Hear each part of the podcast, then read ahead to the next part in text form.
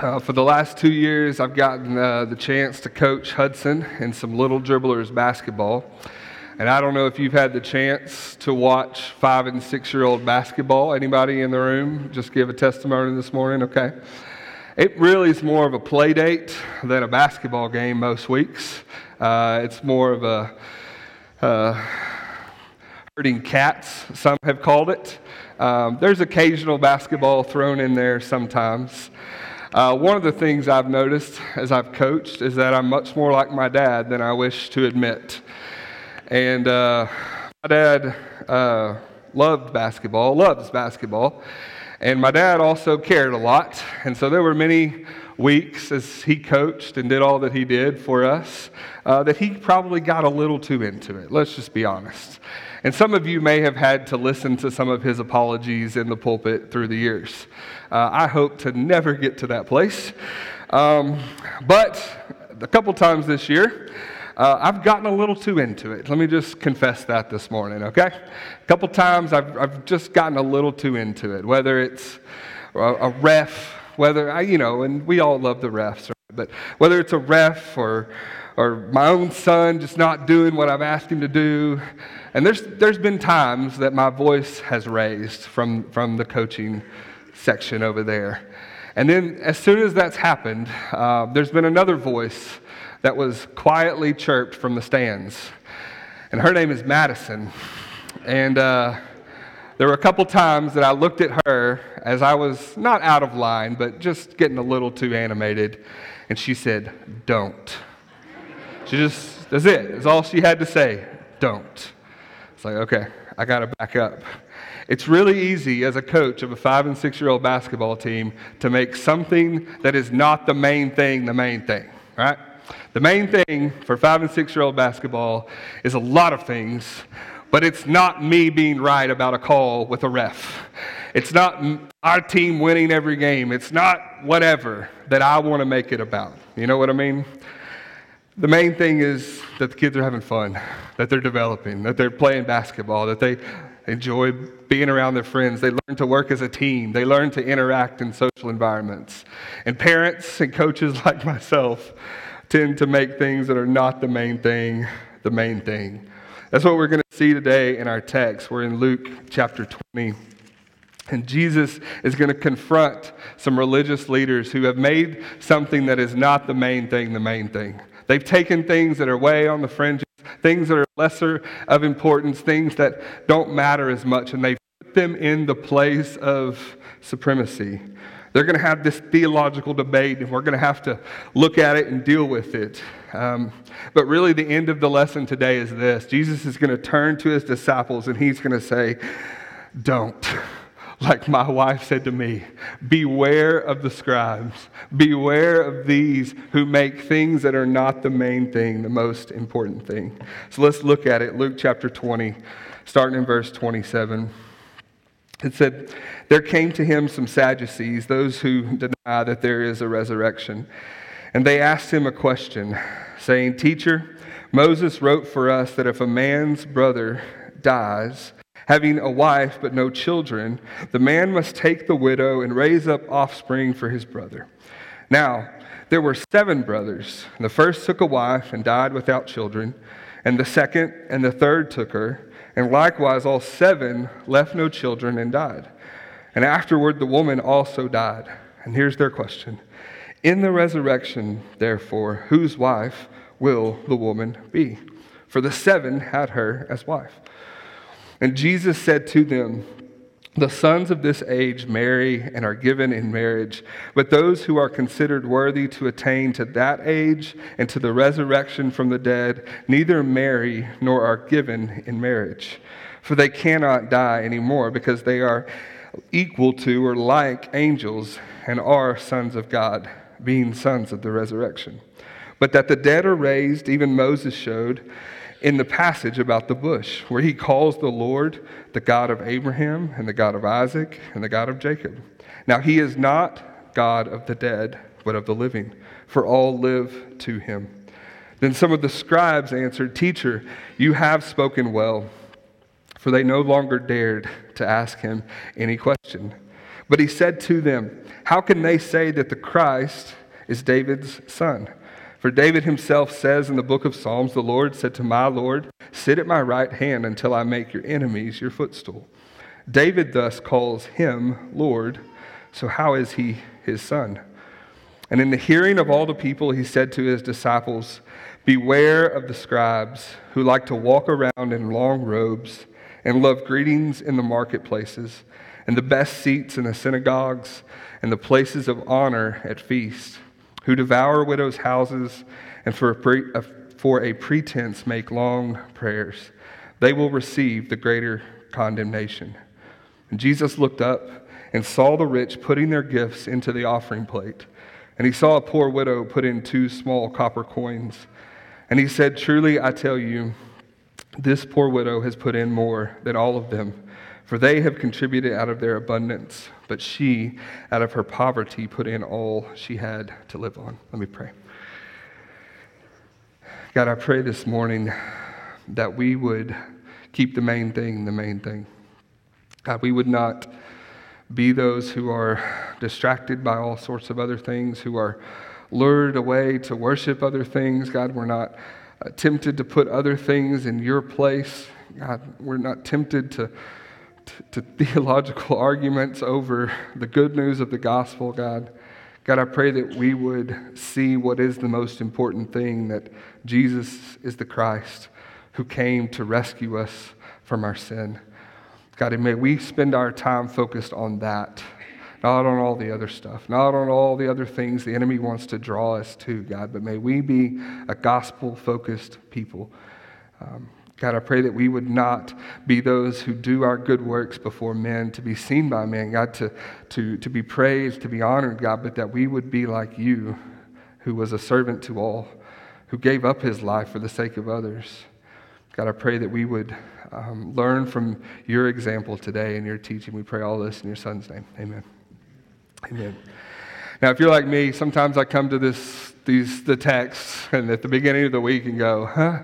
right? And, and I came this week and thinking, man, what is he talking about? These, these things are so foreign to us, these arguments, these theological questions. It just seems so detached. And, and we're going to have to deal with kind of the context and what he's asking. But I really just want us to think today, and I want you to see these are people making things that are not the primary main thing. They're putting it in the most important place. They're random theological belief, their good works, their whatever, their position. They're putting things that are somewhat important in the place of utmost important. So let's start at the beginning and we'll work through it. Uh, it says, Some Sadducees, verse 27. Uh, came to him, those who deny that there is a resurrection. So these Sadducees, there's a lot we could say about them, but they are kind of a small group of the whole group of religious leaders. Here's some words to describe them influential, wealthy, aristocratic, uh, business minded. This is where the high priest came from. Uh, many of the Sanhedrin, the judges, and the ruling class, these men are powerful, they're in control. Uh, oftentimes they're political and they're cooperating with Rome. Okay? So these are kind of the, the top dogs in their religious society. The, they're the top of the top uh, in the religious leaders. Now, because of where they sat and because of the, who they were and their beliefs, they really tended to be focused on earthly political realities, not eternal spiritual realities. Because their job is to rule and reign over the people, that's what they're focused on. And so, one of their beliefs is, which seems foreign to us, they do not believe that there is a resurrection, that they don't believe there's eternal life. They think that this is our world, we live in it, and then we're done. They're just, we cease to exist. This is not what the Jews believe, but this is what their ruling class believes. They, they basically believe that there is no afterlife, there is no resurrection. And so, what they come to Jesus with is a question about the resurrection, which seems odd at first. You're thinking, you don't believe in this, but you're asking about it. And, and here's what they're trying to do they're trying to have Jesus prove their point to their other religious leaders. That, or they're trying to confuse him and make him say something and stumble upon his words and lessen his power. And so they come to him in verse 28, and it says they asked him a question. They give this scenario, this command from the Old Testament. And it says, Teacher, Moses wrote for us that if a man's brother dies having a wife but no children, the man must take the widow and raise up offspring for his brother. So, so not only did they not believe in a resurrection, they also believed this. They believed that the first five books of the Bible, we call them the, uh, the Pentateuch, is the fancy word for it Genesis, Exodus, Leviticus, Numbers, Deuteronomy, the books that Moses wrote. They believed that those were the only real truth in the Old Testament. Everything else, mm, not as much. So they elevated those, said everything else is not, right? We've got a problem if we're elevating one part of Scripture against another, if we're using Scripture to disprove another part of Scripture, okay? We, can we agree on that this morning? So, so this is a problem because we believe that God's Word, if it's really from God, is internally consistent. It's the same. He's not going to contradict himself, He's not going to misspeak and then have to correct it. So, what, what they're trying to do, they're asking this really obscure theological question about, and it seems genuine, but they're trying to discredit Jesus. They're trying to trap Jesus. They're hoping he's going to say something either contradictory or unpopular. And so they ask about what is going to happen to marriage in the resurrection. Do they care? No. They do not care. They're trying to point out the absurdity that we believe or that the Jews believe there is a resurrection. And they're trying to get Jesus to talk through this scenario to show that the resurrection is absurd. And so Moses had given this command in Deuteronomy 25. You can go look it up. This was to be their uh, practice in their culture. If, if a husband and wife are married and the husband dies, the brother was supposed to marry uh, the wife. Why? Why? To take care of her, right? She's a widow. She needs someone to help provide for her and protect for her. They had no kids. That was the intent of the rule, is to be honor and provision for widows. And so they, they create this scenario, verse 29. It says, There were seven brothers. The first took a wife and died without children, and the second and the third took her, and likewise all seven left no children and died, and afterward the woman also died. What a story. I mean, just what a story. Just everybody dies, right? Just there's all these people and they die. Jesus, what happens, right? But they give this complicated, difficult question of a long line of brothers marrying the same woman with no kids and the question is when we get to heaven, whose wife will she be? And you may go, I have no idea. I, have, I, I don't know. And this question is meant to be hard. It's meant to embarrass Jesus for being unable to answer it. It's meant to diminish his reputation. And it's also get, meant to have the people hear, hearing it come to their side and think, ah, surely there's no afterlife. Surely there's no resurrection. You see what they're trying to do? You see what the enemy's trying to do? He's trying to distract them from the main thing. He's trying to get them focused on, okay, do we have spouses in heaven? Or do, we, do, do I go back with the ex wife? Or do I get the new wife? And, or do I, like all these thoughts, and you're having them right now. And I've had them this week going, okay, what is this, what's this going to be like? And what they're trying to do is distract from the main thing. And so what does Jesus say? He doesn't answer their question, really. Not really, as he always does. Verse 34 Jesus said to them, The sons of this age marry and are given in marriage. But those who are considered worthy to attain to that age and to the resurrection from the dead neither marry nor are given in marriage. Jesus' simple answer to them is, You don't get it and you won't get it. You don't understand the things of God. You don't understand. And he, he tells them right here, and I'm just going to speak what he says. He says, There is no marrying in heaven, there is no uh, marriage in heaven. Why? Because that's not the reason we're in heaven. That's not the reason we're in heaven. Jesus acknowledges on this earth in this time, God has given us the family and marriage to multiply and fill the earth, to pass on generational truth, right? That's what He's given us the family for. And He says, in the age to come, that's no longer necessary. You don't understand, right? Now, I know talking about this is causing a lot of questions right now. You're going, Am I going to know my spouse in heaven? Uh, am I going to be, are we going to know? And I don't have the answers to those questions. So, by all means, come ask me. And I'm going to tell you at the end of this, I don't know because Jesus doesn't talk about it. I'm not going to extrapolate. I'm not going to guess all the details of what heaven should be like because that's not the main thing. That's not the main thing. And he tells us in verse 36, he says, They cannot die anymore because they're equal to angels and are sons of God, being sons of the resurrection. He's telling us this. One of the reasons there's no marriage in heaven is because there's no need to repopulate. There's no need uh, to repopulate because there's no more death in heaven. Whoever gets in, gets in. There's no multiplying and filling heaven. No, we did that here on earth. And he says that we will be like the angels who were created and never die. There's really no reason to pass on generational truth because if we're in heaven, we know the truth. And all those who in heaven are in perfect relationship with God. And so Jesus speaks of things that they don't even understand. He, he pulls back the curtain a little bit and opens it up, and he stumps them. And he tells them, Your attempt to stump me is ridiculous. Why? Because they've made things that are not the main thing the most important thing. And then he kind of turns and he had one of their beliefs that only the, the first five books matter. In verse 37, it says, But that the dead are raised, even Moses showed in the passage about the bush where he calls the Lord the God of Abraham, the God of Isaac, the God of Jacob. Now, he is not God of the dead, but of the living, for all live to him.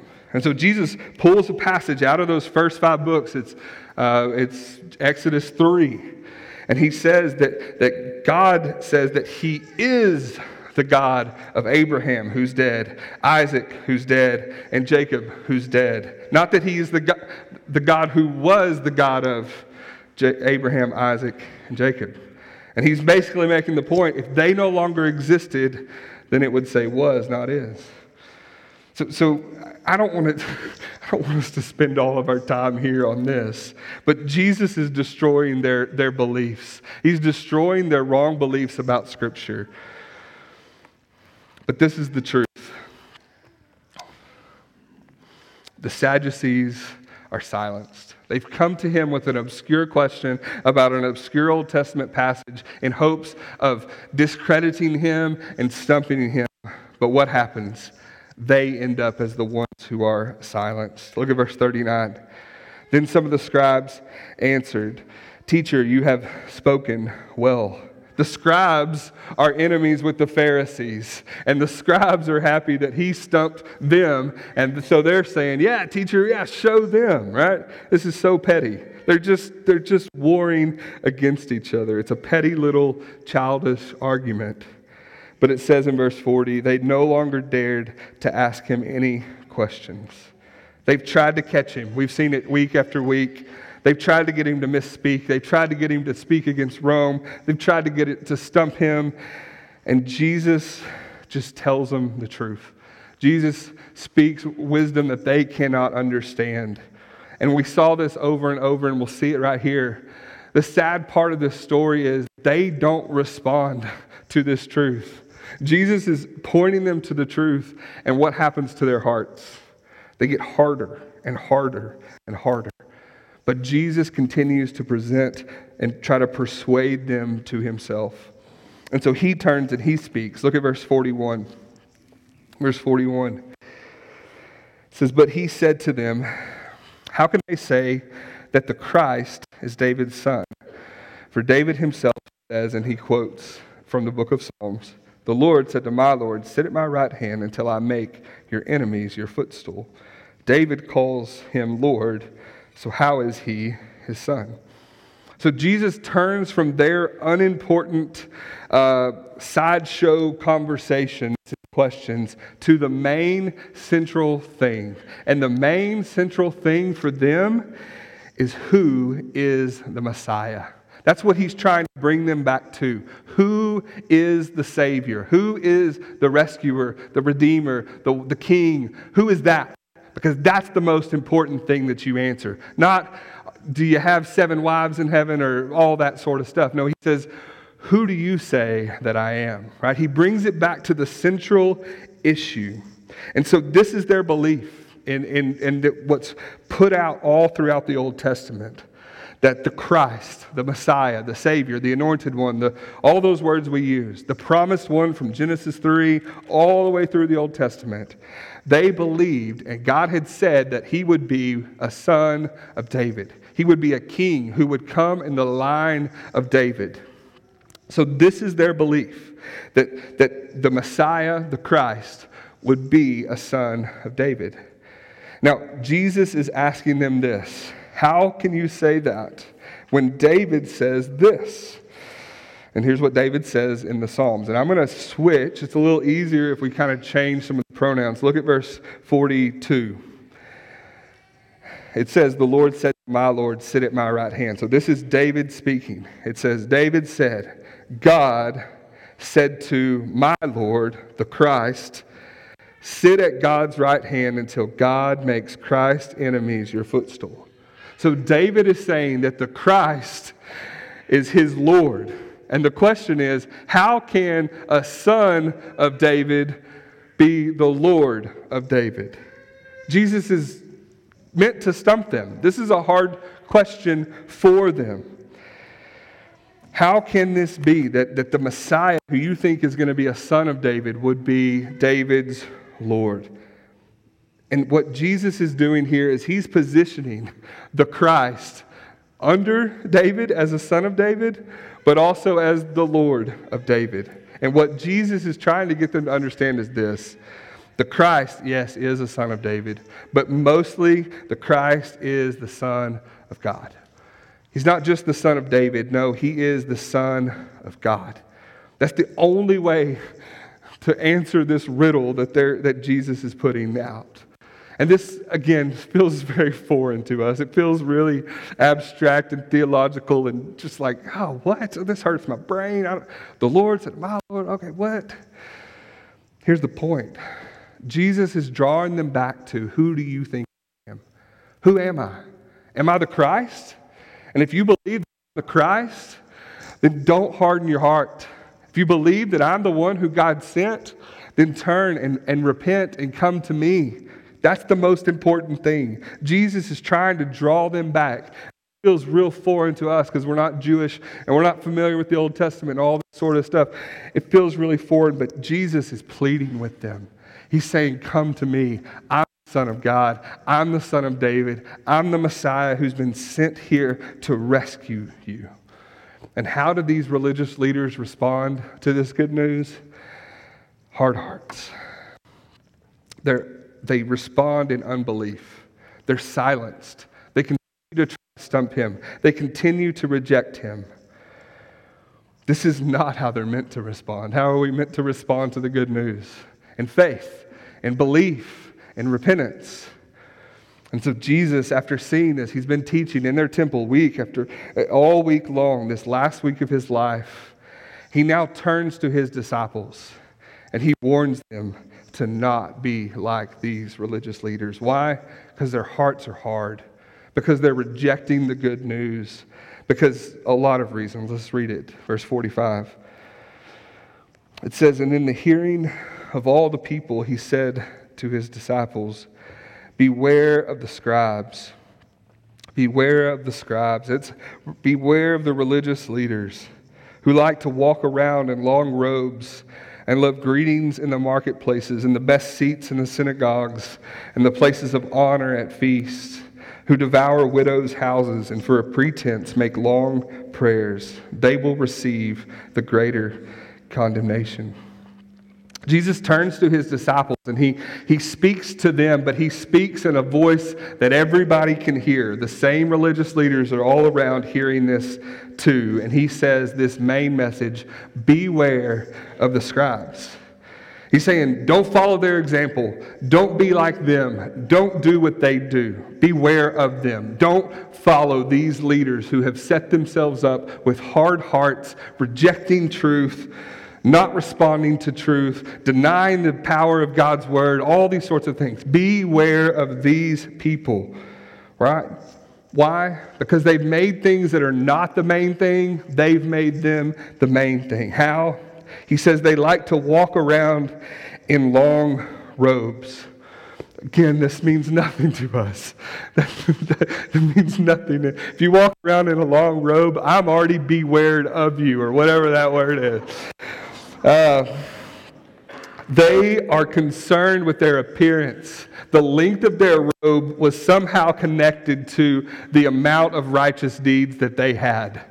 So, so a long robe, the longer your robe, I guess dragging on the ground or a train meant you were more righteous. He's saying these people are so concerned with their appearance, their, their control, their power. They're all about having others think highly of them and recognize them. He says, Beware of that. Don't be like that. He says that they love greetings in the marketplace. Again, that sounds just like they're friendly. That's not what he means. What these religious leaders wanted, they wanted people to recognize them when they were out and about. They wanted people to call them rabbi and teacher and to, to, to, to praise them and to publicly recognize their position and their power, right? They were so concerned about their public appearance, being dignified. There is no humility in these men. There is no servant uh, heartedness to these men. They are full of themselves and full of pride. He says, Beware of them. They love the best seats in the synagogues, they love the places of honor at feasts. They wanted to sit on these elevated platforms, and I realize I'm on an elevated platform as I speak this. It's, okay, anyway. They wanted to sit on these elevated platforms in the synagogue. Why? So that everyone saw them, so that everyone had eyes on them and their long robes they wanted the best seats at a, at a feast. They wanted to sit right by the host because that was the place of honor. These people are full of themselves. They think that they are the most important person in every room they walk in. And they assume that everyone uh, should bow to them, that they matter more than others. They are not servants. They are not humble in any way. He says, Beware of men like this. It says that they devour widows' houses. To be honest, we don't really know the context of what all this means. Uh, we can infer a few things. These men were supposed to be those who served and helped and protected the, these most vulnerable people in their society, widows. It's come up in the, in the first passage asking about resurrection. It's about to come up in the next passage. These men are supposed to be those who are helping and protecting and providing for these widows. And instead, apparently, they're devouring widows' houses. They're seeking to make a buck. They're seeking to get ahead on their own, on the backs of the most vulnerable. These men are selfish and greedy, not selfless and sacrificial. Beware of them. He says, for a pretense, they make long prayers. Their prayers are not like the, the man who beat his breast and said, God, have mercy on me. Their prayers are long and loud and extravagant, and they're more about having others view them well and hear them well, not actually speaking with God. He says, Beware of them and their example. And he finally tells us what the outcome of their life will be. It says, they will receive the greater condemnation. What these leaders will get because they've lost focus of the main thing is greater condemnation. This is a principle laid out all throughout Scripture that, that goes, those who God has given authority and position, the more we've been given by God, influence, all those sorts of things, the more we will be judged the more we will be uh, examined with greater strictness. And he says, These people who I have put in charge of my people have led them astray. They've led them to godlessness, not godliness. Their condemnation is going to be worse. Why? Because they made things that are not the main thing, the main thing. And Jesus turns and immediately he gives an example of one of those things that they've gotten wrong. And he looks at him in 21, verse 1. It says, Jesus looked up and saw the rich putting their gifts into the offering box, and he saw a poor widow put in two small copper coins. And he said, Truly I tell you, this poor widow has put in more than all of them, for they all contributed out of their abundance but she, out of her poverty, put in all she had to live on. Jesus is in the temple, and he's probably in these outer courts where, they, where the people would go and give their gifts, and they were these trumpet like metal things so that when you put money in, it clanged and people heard it and all that sort of stuff. And Jesus is sitting there teaching, and he looks up and he notices what's happening. All of them would have known this. And he looks up and he notices first who? The rich putting in their offerings in the box. Rich is a word that just means they have more than enough. They have more than enough. And so these people are giving out of their riches. Does Jesus condemn these rich right here? No. So many times we read this passage and go, oh, don't be like the rich. Jesus never condemns them. He, he just says they give because they have more than enough. That's okay. Sometimes we have more than enough and we should give. But these people are giving in a system where they think that they're going to get something because of their gift. That, that, that they're going to get blessing or they're going to get uh, a favor from God because they gave more. And then he looks up and what does he see? He notices a poor widow. And you can, you can almost hear it, right? The others are just dumping buckets of change, right? And it's just loud, and everyone can hear how much they gave. And he, he looks over, and there's this maybe a little short older lady who has to reach up, and she drops two little coins in. Two little copper coins It's the equivalent of a penny today. It's the smallest coin that they have. And she too is, is giving to this system because she thinks she's going to get something out of it. She's going to be blessed. And, and she's giving differently than the others, right? It, it tells us that she's giving all that she had. And just like it said earlier, I think it's important, and I think Jesus puts these stories together. These religious leaders are doing what? Devouring widows' houses they have created this system where they are dependent on every widow giving the last bit of everything that they have. And these religious leaders are getting rich off of it. By whatever means, they're seeking to profit. And so Jesus looks, verse 3, and he says, Truly I tell you, this poor widow has put in more than all of them. They all contributed out of their abundance, but she, out of her poverty, put in all she had to live on. This widow in their system is forced to put in more than everybody else because it was all that she had. She had to put in everything. The others, they got to put in out of their excess, out of their abundance. For her, this cost everything. For them, it really cost them nothing.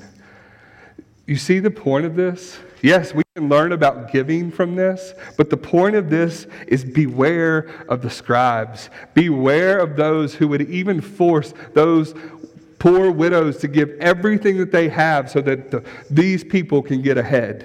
How wicked of them to demand this. How wicked of them to lead like that.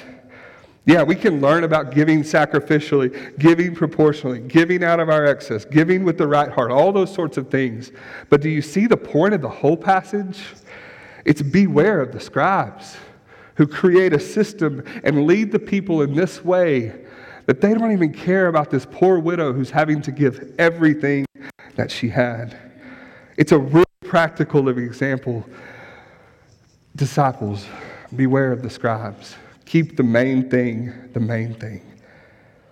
See, what they have become consumed with is legalistic observance, showy religion, greedy offerings, not caring for, looking after the least of these, not belief, not responding to the truth.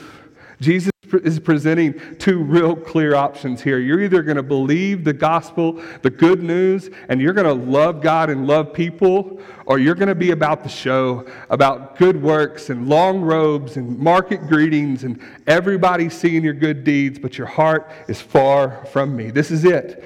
And Jesus is looking at his disciples saying, Beware of the scribes. They've made the main thing. They've made the main thing not the main thing. So, just real quickly as we close, how do we, how does the enemy move us away from the main thing? How are we tempted to make things that aren't the main thing the main thing? I started making a list and I had to stop. So I'm going to tell you my list, but I think the list could go on a long ways. One of these is distractions. We just get distracted with all sorts of other things, distracted with side stuff, distracted with shiny things and loud things and things that are big, not things that are, that are important. We just get distracted. We make things that are the lesser importance the most important thing. Another way is drama. Drama is making things that are not that important very important. We tell you, my girls know about some drama. They know how to make a tiny little thing the biggest deal in the history of the world. And I make fun of them, but I'm, we can be the same way. We can take things that are not that big of a deal and we can over respond and overreact way beyond what's needed. That's making things that are not the main thing the main thing. Maybe it's arguments about opinions and strategy and all that other stuff arguing over second and third and fourth important stuff and making it the most important thing and forgetting about the gospel and love for God and love for people and making something else most important. How, how else does the enemy move us away from the main thing? Sometimes it's idolatry. We worship something that's a created thing, that's good and has value, but we put it as the most important thing. We, we, we make the created thing in place of the creator. Sometimes it's materialism, being overly consumed with stuff and money and appearance and the world's goods. Those things matter. God tells us if we need them to pray for them. But those are not the most important thing. Some of us, it's hobbies and entertainment that we make sacrifices and all kinds of time for all kinds of hobbies and entertainment, right? And we go to any length to make that happen. We won't make sacrifices for the things of God. Sometimes it's busyness that draws us away from the main thing. We just get so busy doing, doing, doing good stuff, lots of movement, lots of activity, but not really focused on the main thing. I stopped there because I got real convicted. And we could come up with a thousand other things and ways that we're tempted to make things that are not the main thing the main thing. So, how can we keep the main thing the main thing? One, we have to know what that is. You've got to answer that question. What's actually the most important thing? And what I'm going to say, based on what Jesus has taught us for the last year, belief belief in the kingdom of God, belief in the good news of the kingdom of God that Jesus came to rescue sinners like me. And then it's loving God and loving people. That's it. That's the main thing. That's the most important thing that we should be focused on. I think we have to also remind ourselves of that. We get distracted, we get focused on other things, we, we get all over the place. And we need to be reminded of that through His Word and through His people, right? And I think that's the last thing. We need other people to help us keep the main thing the main thing. You need friends and companions and people around you that are willing to say, hey, man, it feels like you've gotten off course. It feels like you've made something else more important than this. We need reminders and we need others to help us on this path. Let me pray. God, I thank you for your word and I thank you for the truth in it. And I pray that as we. Uh, just now do a little self introspection, God, and think about our own lives and think about what we've put in that most important place, what we've said is the most important thing. God, I pray that, God, when we feel conviction, God, that we would repent of that. and we would turn back to you, believing that your word, your kingdom, your gospel is the most important thing for us. God, I pray that you would bring us back to yourself, God. God, you want us to walk with you. That's called grace. God, you want us to be near you. God, I pray that we would not be like the scribes, making all sorts of other things the most important thing. God, but may we be like Christ more and more, giving up ourselves for the sake of others, loving you, loving his people, God. God, we pray that um, you would just draw us close to you, God. We love you. We pray all this in your son's name. Amen.